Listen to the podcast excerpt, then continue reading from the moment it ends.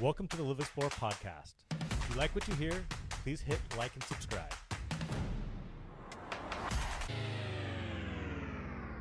Welcome, everyone, to the Build Better podcast. I'm Sean Payne, your co host. I'm Isaiah Chass, your other co host. And today we have Lauren Alexander of the Armony Companies. Thank you very much for joining us. Happy to be here. So let's talk about what the Armony Company does. The Armony Companies is a group of companies consisting of a development company, real estate development company, and a general contractor. Um, I actually started the company with my wife. She's the general contractor in Okay. our group. And then um, my brother also is part of our group of companies, um, and he's doing some real estate services as well. Um, and the development company focuses on affordable housing, and we're a development partner of the Pacific Companies, which is based out of Boise, Idaho. Previously, you mentioned they're one of the largest uh, uh, affordable housing developers in the country, if I'm not mistaken. Yes, in uh, there's a, a company. Um, it's actually a, magazine, a publication. So they have print and digital, uh, called Affordable Housing Finance, and every year they do a ranking across the country of uh, the affordable housing developers. And in 2022, the Pacific Companies was ranked number one. Um, and they have a, a number of criteria that they use, but primarily the number of permits that they pulled for new new units, um, and they were the number one in the country. Wow. Yeah. Uh, we met you, uh, or we first heard you speak at an urban chat meeting here in town, talking about a project over on Ravina Lane. Mhm. Um, do you want to talk a little bit about uh, about what's going on with that project right now? Sure. Uh, so Ravina Lane uh, Apartments is is called now. The name could change. Uh, it's on a one acre piece of property at the corner of Jacqueline and Ravina Lane, up in the, the midst of a single family home subdivision. It's actually two, I think, that are kind of neighboring uh, that were built several years ago on that quarry. And uh, we bought the uh, the piece of land. We closed on it in um, say October of last year and we have a proposed project for 34 affordable housing units on it um, two building project with some tuck under parking and some surface parking it's currently under uh, in its we think last round of comments at the city level city staff level and we'll go to planning commission sometime in february is what we're told right now Oh, that's great. Yeah. that's great. What types of projects is the Armony uh, companies typically involved in? Is it mostly affordable housing, all affordable housing projects similar to Ravina Lane? Good question. Um, all the projects that I'm working on right now inside of Armony Development are affordable, um, but they come in different forms. So I'm doing projects all over the state, and um, this this is the smallest one at 34 units. The largest one that I'm working on right now is 264 units, um, and in all sorts of different types of jurisdictions. So up in West Sacramento, down in San Jose, um, several locally. Got one in Cloverdale, one in Sebastopol. It's under construction. Um, two in Santa Rosa that finished construction a few years back. Uh, and they ranged really from rural type projects, you know, kind of out on the outskirts of counties to really urban projects like in San Jose. That's a 178 unit podium, you know, five stories over a podium of parking type project that's part of a master plan.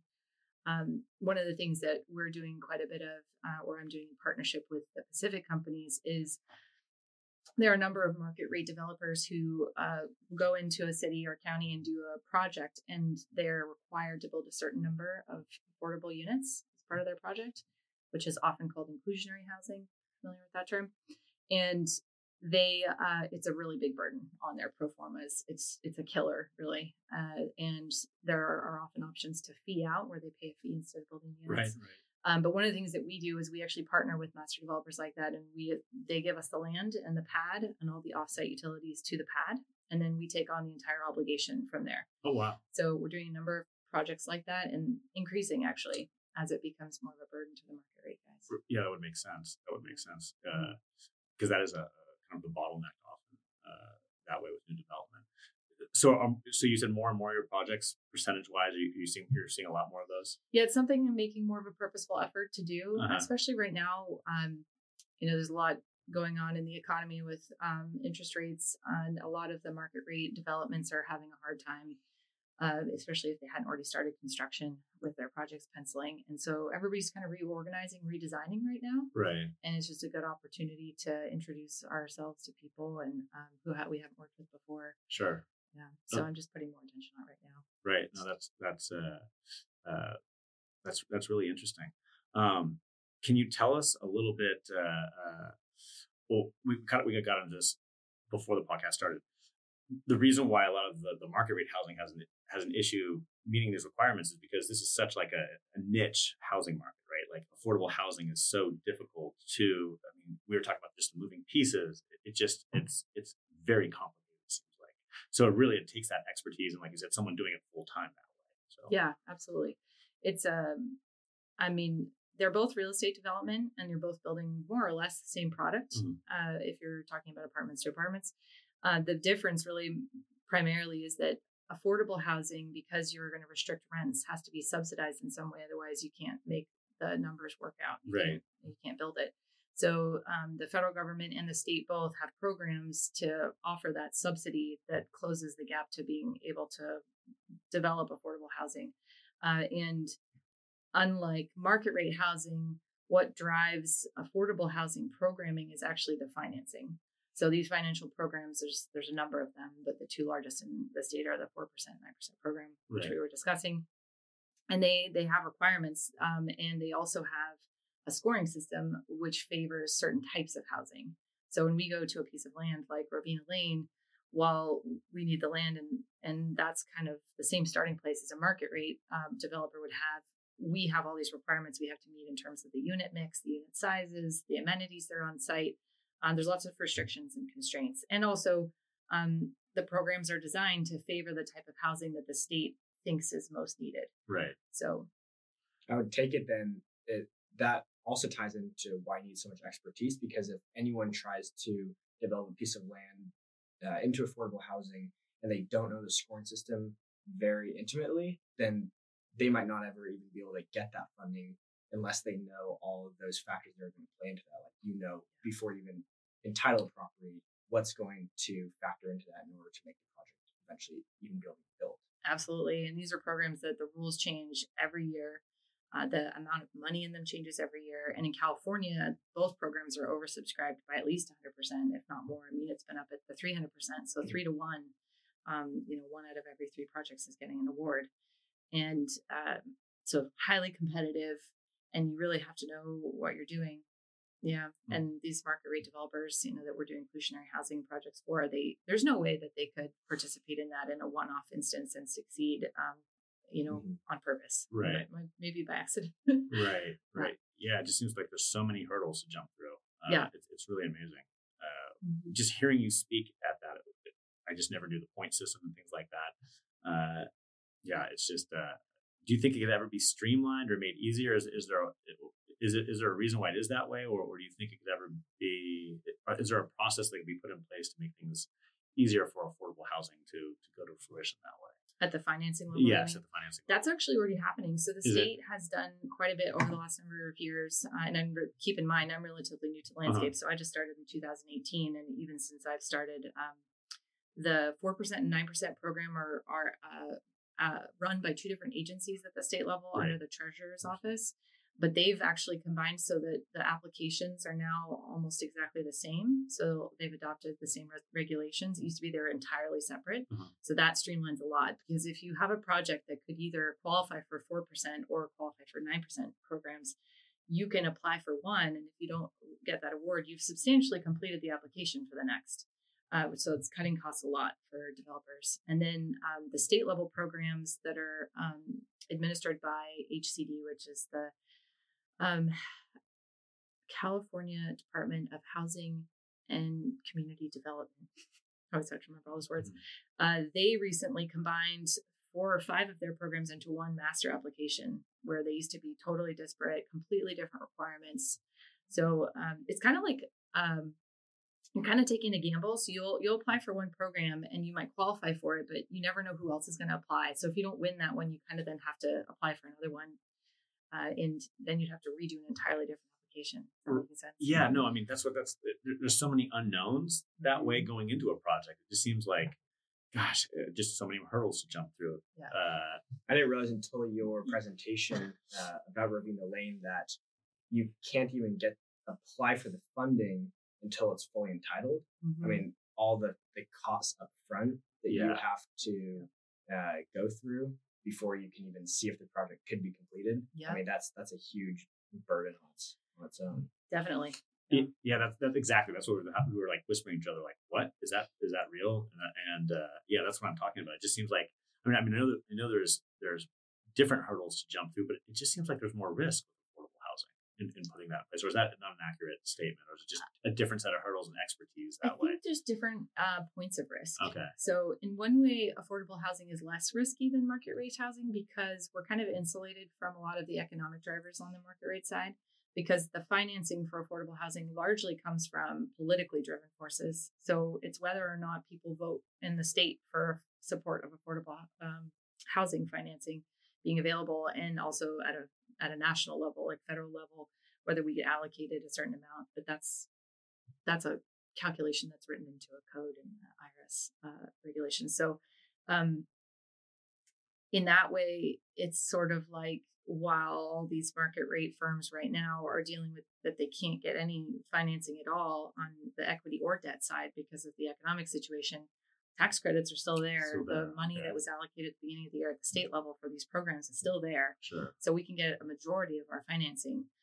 Um, and then there's just different drivers than there are on, market, on the market rate side. So um, most of the lenders and investors on um, the affordable housing side are banks and insurance companies, um, and the banks primarily because they have this is not something I'm an expert at, but I um, recently learned it. The banks are required to reinvest in the communities where they hold deposits Mhm. and um, they have to fulfill a certain number of credits in those communities. Right. And one of the most, one of the easiest ways for them to do that, because they can do it in large chunks, is by supporting affordable housing. Um, and they're because of that, they are actively seeking investments in affordable housing. Oh, okay. Um, and uh, so that's also different than the Sure. market rate side. And um, but it still has its risks. You know, it is tied to politics. So the treasurer, uh, sorry, the governor just um, released the budget yesterday, and I haven't had a chance to catch up on this. But what I did hear is that the um, the allocation to affordable housing is down quite a bit from last year. Really? So you know that affects us and wouldn't affect the market rate side. Sure. Just different risks, I think. Right. Just different risks. Right. Uh, what do you think of like the? Let's back up a little. bit. How did you How did you get here? Was it Did you Did you stumble into this, or is this something that you like wanted to do? Like Like how did you How did you get here? Explain that process. Yeah. Like. it wasn't on my radar at all. I don't have any history of real estate or construction, architecture, nothing. Really? Um, nope, not a thing. The uh, CEO of the Pacific companies, his name is Caleb Roope. He, I've known him since I was about 15 because he was a customer of my dad's. okay. Uh, my dad owns a business education company, and I actually worked for them uh, for the first seven years of my career. Um, and so that's how I know Caleb. And when I left my parents' company in 2017, 2018, he knew that I was looking at what I was going to do next. And we were moving up here, and he's like, Hey, down the street from you, I have a project going on. If you want to just shadow a project manager and see what it's like, you can go do that. Really. So that, that was my introduction to this industry. And what was that? That was in 2018. Okay. Wow. Wow. Uh, because you seem so informative. It seems like you you went to school for. I mean, like just just the. the- Well, it seems like that because on the outside, that it's such a foreign thing. It's not something you hear about every day. Yes. So these concepts of like tax credits and Right. stuff sounds like a foreign language. I mean, certainly did to me. Yeah, learning a lot, and there's always something new. that's, changing. Oh, I mean, yeah, it's just endless. All right, that's that's really cool. That, Yeah. that was not the answer I was expecting that way. so so do you see like opportunities for other affordable housing projects here i- i- locally that way? I mean, what's your what's your take on like affordable housing locally, regionally, the future? Like, give me your, your take that way. Sure. Kind of an open ended question, but Uh, so one of the main drivers of um, the scoring systems that I was mentioning to you Mhm. are there's there's two um, two maps that get updated every year. One is uh, produced by a an arm of UC Berkeley, and the other is really just census data, uh, and they indicate uh, the one from UC Berkeley is what they call resource um, allocation map. So I think that's the name of it. Um, and essentially, what what the state is trying to do is they're trying to say we don't want to concentrate affordable housing in places where they're poor already. Like because if we put a bunch of people who don't have resources in a place where there are no resources, we're essentially, you know, circulating this right, and never-ending poverty circle that we, we have right. and, and have had for many years. Now I don't know if this is the right answer. I'm not weighing in on any of that, but that's the current the, the current thought. So they're they're putting together a map that says here's where all the resources are Sure. Schools jobs transportation and they favor those places in the scoring system um, and the map has a highest high moderate and low resource areas and right now the places that you can get scoring points for is in the high and highest resource areas so the Rovina Lane site, I think I mentioned this in my presentation, happens to be in a high resource area. Mhm. Uh, and there's just this tiny pocket in Petaluma. Right. It's not the whole city. And um, that means it favorable for, for financing. Um, and the new map for 2024 just came out, and more of the county uh, is in that high or highest resource designation, which is great. Right. Um, it, it was kind of an odd situation last year where if you looked at the map, it looks like this huge portion of Sonoma County is highest resource, but most of the areas are actually like preserves land, Rural, agricultural yeah. land, rural land, or or places where you can't get services, right? You can't get amenities and Sure. utilities and stuff. Sure. Um, so it's really limited, which really was difficult. And the reason you saw so much development going on in Santa Rosa is because Santa Rosa had gotten an allocation of money, that Mhm. like sort of a one-time thing where they had a bunch of money to put towards projects. So they were a little bit immune to that problem. Um, but the Cloverdale project, the uh, Sebastopol project that I worked on We were both in high resource areas when we started the project. And you can carry that allocation forward. So if you are the year that you get site control, as long as it's high resource or highest resources, then you can carry that Mhm. forward even if the maps change and you lose it. Okay. Um, so that's that's good for this county. I mean, Sure. that more of that area will be available. Yeah. Um, the biggest problem up here, and I don't know if you guys know, um, and again, not an expert on this, but there is a local bond measure that's going to be proposed in November for ten to twenty billion dollars Yes. worth of bonds. Yes. Um, that will bring an influx of money, but we're going to have a problem there too, uh, because while there will be a lot of that money, it's not going to be enough to run and like um, fill an entire project budget. So the, those projects will still have to go get tax credits at state level. Oh, really? And because Okay. those are fixed, we're going to have that constraint. So there'll be all these projects that get all this bond money, and then they're going to sit there waiting their turn to get tax credits. Right. I think that's the bond that we, we spoke with Cal Weeks Yeah. of Generation H, right? Oh yeah. Yeah. I'll Yeah. know all about it. Yeah. Exactly. So good huge well. support of it, obviously. Oh yeah. Yeah. Yeah. Absolutely. Um, Backing up a little bit, uh, you mentioned that you partner with market rate developers to finish out their uh, side of the the acquired uh, affordable housing aspect. You might not know this, but is there a how many of them are actually building out their uh, affordable housing portion as opposed to paying the in lieu fee? I don't know the data points on that. Um, I don't know if anybody's collected data. I haven't seen that. It really depends by jurisdiction because some jurisdictions don't even have a- an in lieu fee. I see. Um, and a lot of them have an in lieu fee that's so much more favorable than building the units that that's what everybody does. So I it really see. varies. I didn't know it was a, a jurisdiction by jurisdiction. Yeah, it's it's a s- it's a local level um, ordinance, and I, see. think it's like over seventy five percent of the cities and counties in the U.S. have a, an inclusionary policy, and Mhm. more and more adding them in as they update their housing elements in this last round. I see. right. Right. Uh, let's see. Uh, back up again, uh, or to go forward a little bit. Uh, I, I, for one, think it's important to have like diversity in so- socioeconomic backgrounds and different housing projects and things like that for the health of the community. Can, can you talk about some of the challenges that you face with your projects um, uh, from community, what the community thinks when you go into community and you're building a project, things that you hear from the community, the pushback that way? Can you talk about some of that? Sure. I mean, been I haven't been in this business very long. I think I'm working on about 15 projects now, and um, every community is different, Uh-huh. and it's also the opinions appear to me like they're changing fairly rapidly. Um, the politics are moving more in favor uh, of affordable housing. I think as people become more aware of what it is, That's awesome. the need for it, so that's Yes. great as an overall trend. Uh, there's still communities that are super super challenging, um, and mostly what I hear is uh, opposition and I have learned over the last couple of years that um, from from city officials and also s- sort of like people who are like Cal who are involved in like on the ground talking to people, canvassing, you know, sort of getting an idea is typically what we hear is opposition. We don't usually hear from people who support it, though there's a large number of people who do. They just don't have the impetus to go to a meeting and complain about it because they're not directly around it. Um, and, and they support it. So there's no reason from their view to kind of like go in and, and, and fight it. Right. So typically on the public front, what you get is just all the reasons why not. Um, and look, I I own a home. I live in a city that's a subdivision. Um, construction is uh, of any kind is disruptive. It's long. Right. Um, it gets in the way of everything: traffic, noise, pollution, everything. So construction alone is is something that people don't want to have, regardless of what the end product is.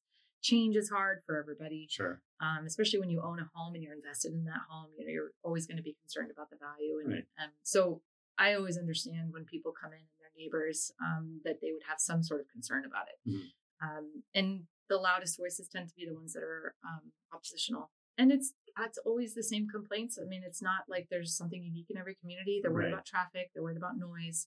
Worried about safety. They're Mhm. worried about burdens on on resources like schools, water, that kind of thing. Um, it's really um, I I'm I don't want to be too cynical about it. I think Mhm. there are a lot of people in this industry who um, are very optimistic, and then some that are very cynical, where it's like there's really no amount of education that will change people's minds.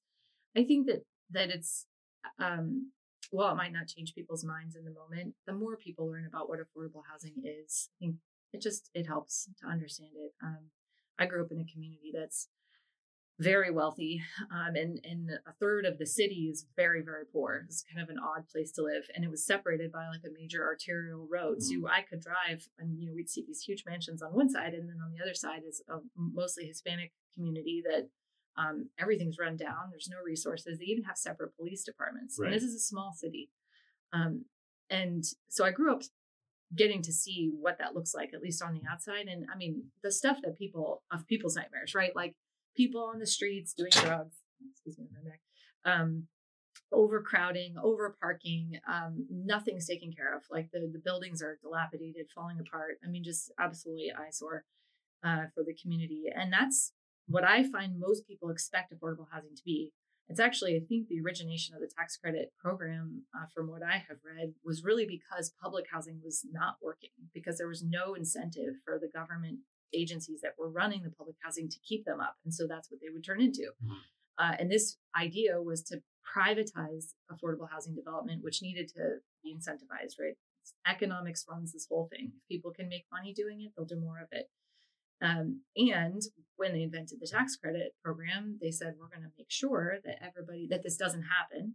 So anybody who takes tax credits is going to have to maintain the building, maintain the tenants, follow leasing rules. So these properties are actually better run than most of the market rate projects that I see.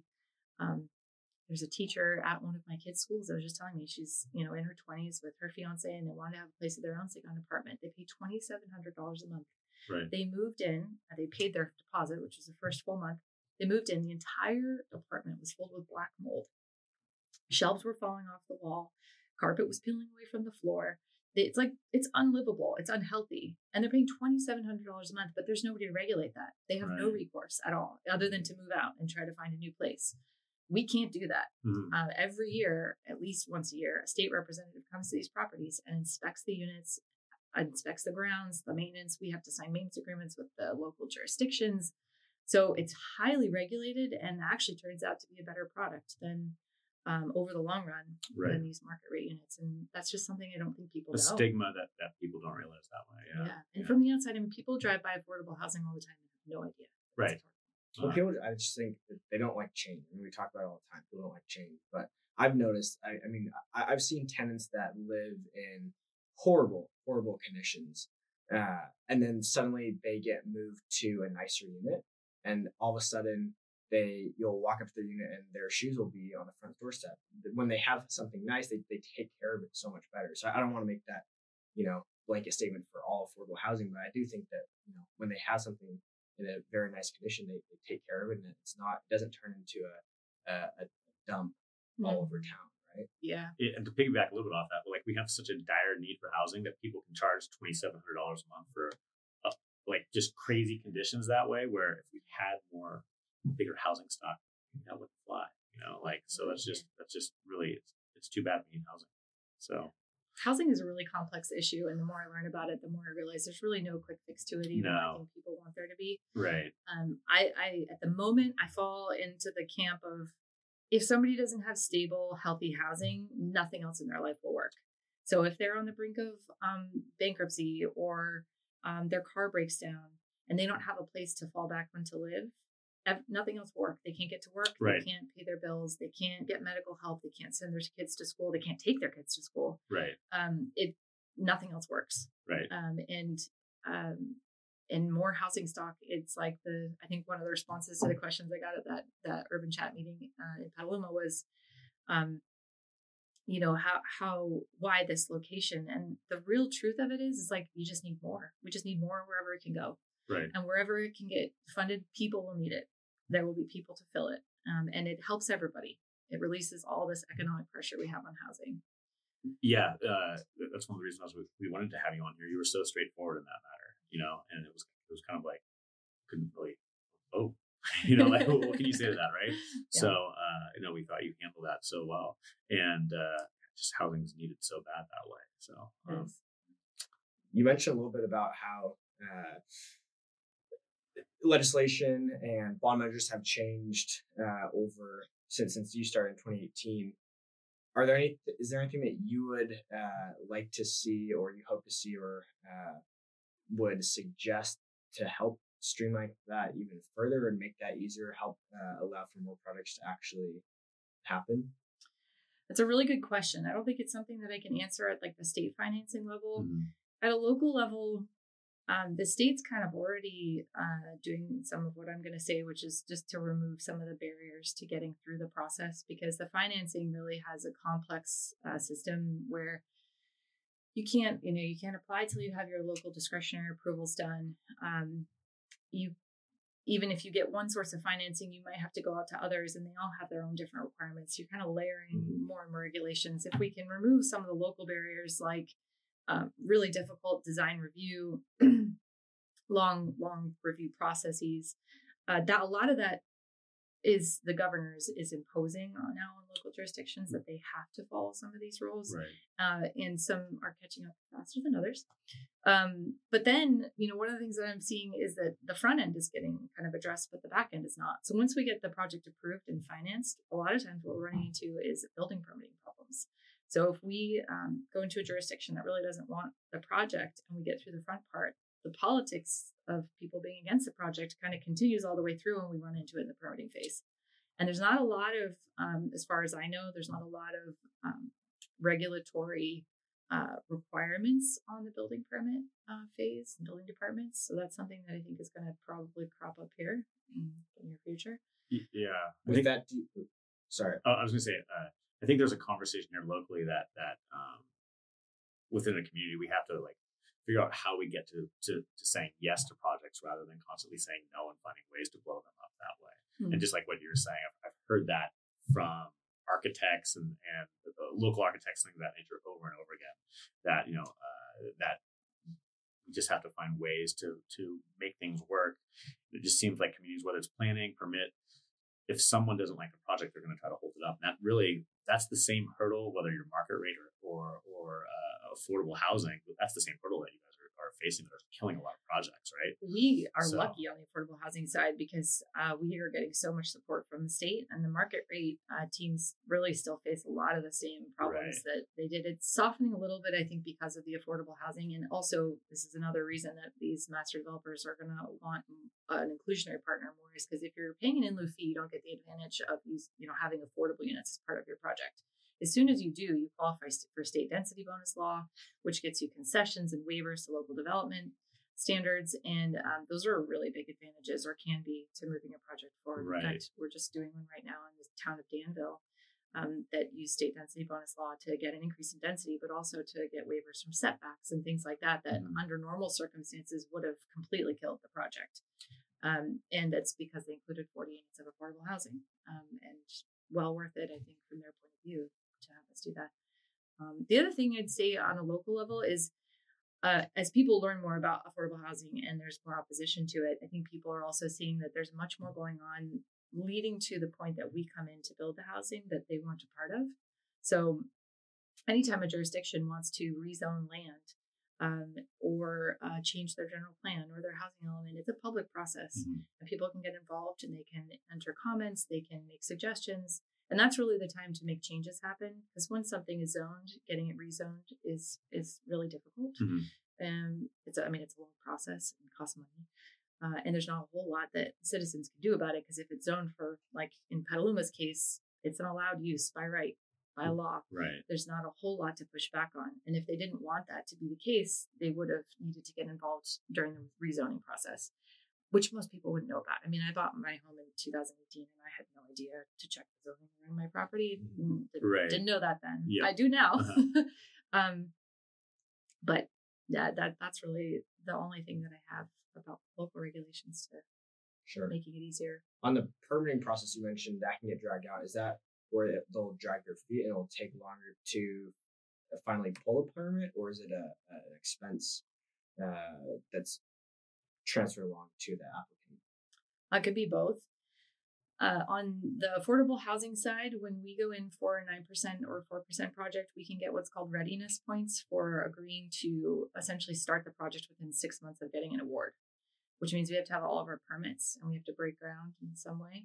Uh, and that requires a tremendous effort by the local um, building departments to get that done. Getting building permits in a six month period is considered quite short. Right. Um, and so we really need their cooperation. And um, if we don't have it, we can, there are really big consequences to us not meeting that deadline. Uh, they'll take away our tax credits, but then we also get negative points that affect us for, I think it's two years after. Uh, so uh, it's something that we are always up against. We have a whole department in Right. the Pacific companies that does just this. It's just the permitting because it it's got such a tight deadline on it. Yeah. So, um, so you have to get things entitled. You, you apply for the tax credits, and then you basically have to get your permits ready. So, like, if you get it, you're like, go. Uh, Is that is that like? Yeah, so when we apply for a nine percent or four percent uh, tax credit application, when it goes in, they release uh, a list of people who applied and their what's called their self scores. So you kind of get an idea of where you Okay. rank uh, within a couple weeks of having applied, but they don't actually give the final awards until three months, four months later.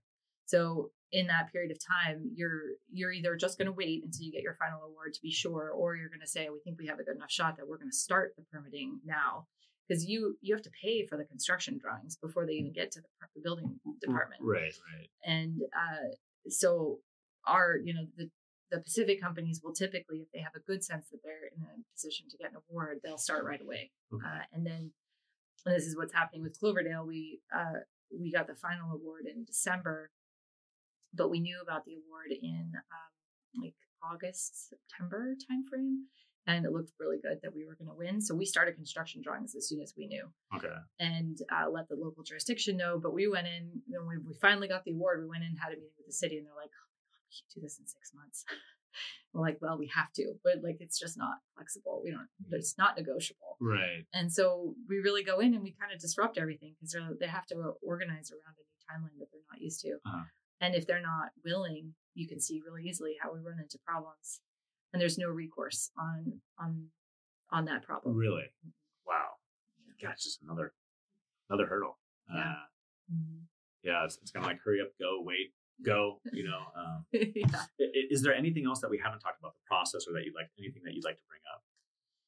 Oh no, I mean I'm just here to answer your guys' questions and whatever you're curious about, what's relevant to your listeners. Is there anything else that you think they would want No. Um, No, I, I think that was very informative. Um, Well, yeah, this is, the, the whole the whole tax credit is uh, it- it's it's confusing it, for someone that doesn't understand that. It's a lot to navigate. It's really complicated and um, it's i'm something i'm uh, focusing more on learning because it's it's quite complex. In some ways it's really complex and in other ways it's not. I mean there's a whole um, part of this market that's dedicated entirely to managing the tax credit situation and getting financing for the tax credits um, and uh, you know you'll have teams of lawyers and cpas working on that end of it. So the technical part of it is lots of professionals who know how to do that. And then on my end where i'm coming in and i'm bringing you know trying to find new projects new sites for projects i need to understand the scoring. So i know what's favored and what will win because that's how i'm going to select a project site. And uh, yeah if you try to get into all that Mhm. regulatory stuff it's complicated. This might be a really dumb question, but does if you don't get the nine percent tax credit, how much more additional funding would you need on top of the four percent? And if if you got the nine percent, does is that is that enough funds to build out a project, or do you need additional funding on top of that? So you don't. Uh, there is there is a program where you can kind of get both nine percent and four percent credits for different parts of your project, but they're actually two se- separate programs that you can't use together. So you're either going for a nine percent or you're going for a four percent, Okay. and you can't do a project without them. There's no way around it.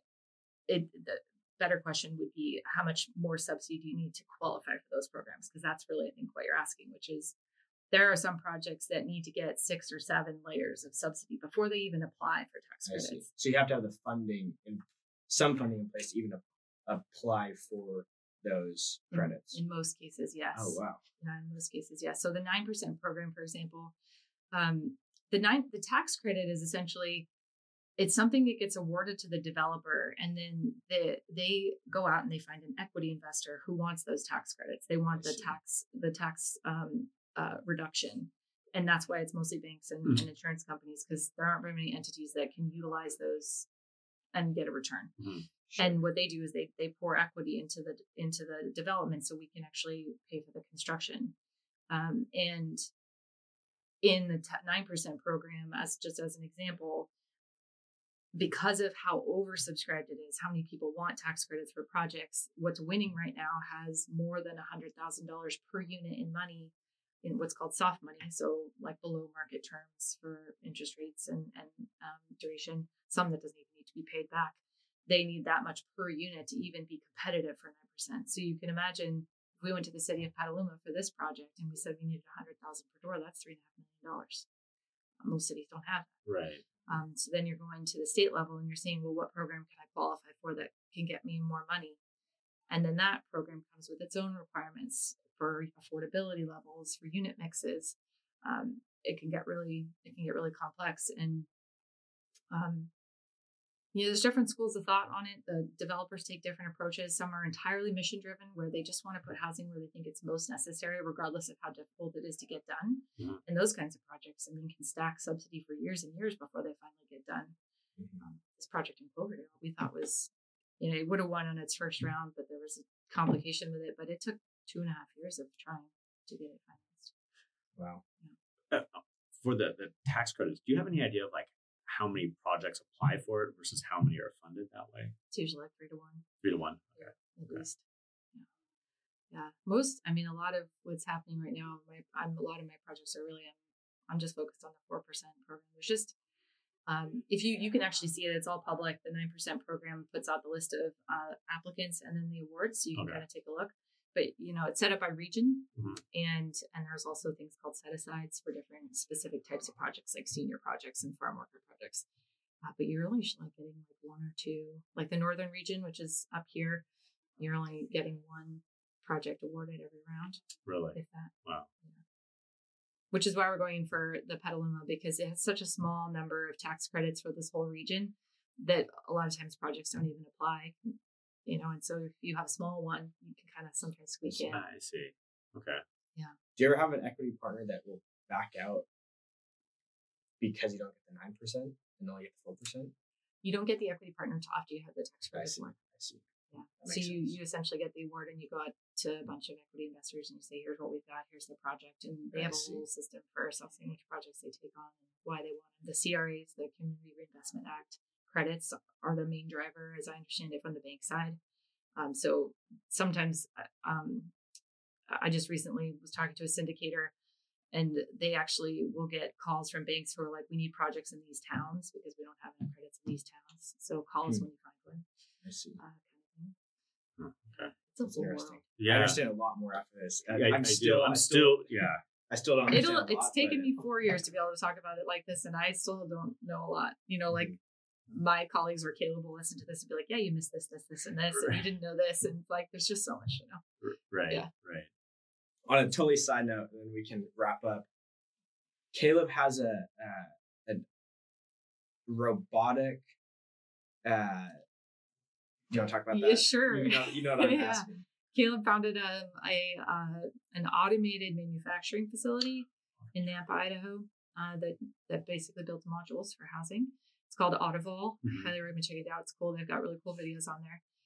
They um, it's the first one of its kind in the U.S. There are other countries that do use robotics. So the, the difference being because there are there are modular facilities Mhm. in California that I'm sure you've heard of. Um, Sure. that uh, but the difference is that this one is run i don't know what percentage by um, robotics so Very um, cool. it's a really cool thing to see i got to tour it um, this last year it was really really neat and very highly productive they save like a hundred dollars a square foot in the bay area Wow. on construction costs for Really? modular Wow. um, working on a couple actually Armony construction's first project will be um, a modular one in marin county Really? Yeah. That's a whole other podcast. That seems like a really cool podcast. It is, yeah. Well, when you check it out, let me know, and we can have Deanna on here. It's my wife. Oh. She's working on the modular. Very cool. stuff. I, we watched a video in the arms of the robots Yeah, like the wa- size of this room. Oh no, they're massive, and uh, yeah, spend all day in there watching. yeah, It's really neat. Wow, it's really cool. It's really It's cool. So, anything else that we want to touch on? Anything else? Uh, I think we're we're just going to wrap it off. Well, thank you very much uh, for joining us. If someone wants to get a hold of you or the uh, Armony co- companies, how do we do that? Probably the best way would be through our website, which is theharmonyco.com. And um, I can send you a link to it if you want. Uh, my email address is on there. My phone number's on there. And um, yeah, I'm happy to talk affordable housing anytime. cool. Yeah. Cool. Yeah, we'll link that in the description if anyone wants to check it out. And uh, yeah, Yeah. Well, thank you very much for joining us. Uh, if you guys enjoyed this content, please hit like and subscribe for future episodes. Thank you very much. See you next time. Welcome to the Live Explore podcast. If you like what you hear, please hit like and subscribe.